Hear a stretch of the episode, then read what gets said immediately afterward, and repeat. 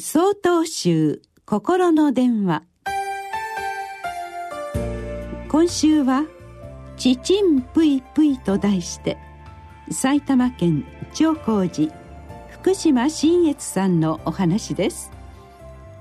ちちんぷいぷい痛いの痛いの飛んでけという言葉を使ったことあるいは聞いたことがあると思います。一般には子供が転んで膝を痛めたり頭をぶつけたりした時にその部分を手で押さえて唱えるものです。私自身も子供の頃母親から言われなんだかわからないうちに痛かったところが治ったような気になり泣き止んだ記憶があります。このようにおまじないの言葉として代々受け継がれてきたものです。呪文は多くの人にとって日常の言葉から外れたわけのわからない言葉のようです。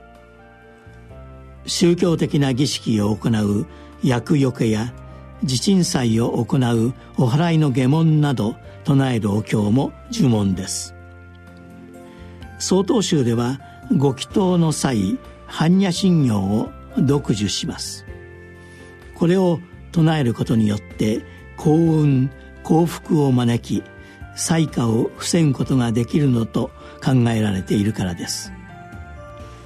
般若心経の最後ギャーテーギャーテーハーラーギャーテーハラソーギャーテーボージーソワカこの部分が呪文です。理屈抜きに唱えることによって願いを聞き入れてくれるというのです。言葉を発することによって一定の行為を成就させようとする目的があります。原生利益のようですが私はこれをただのおまじないとしてではなくいつも煩悩によって右往左往している自分自身に気づく誓願と考えています。仏様の誓願は自分さえ良ければというものではありません。常に他と共にという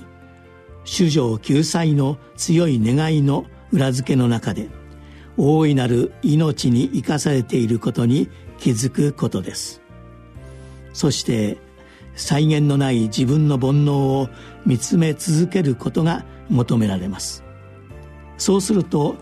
幸せは向こうからやってきてくれるものなのです。3月24日よりお話が変わります。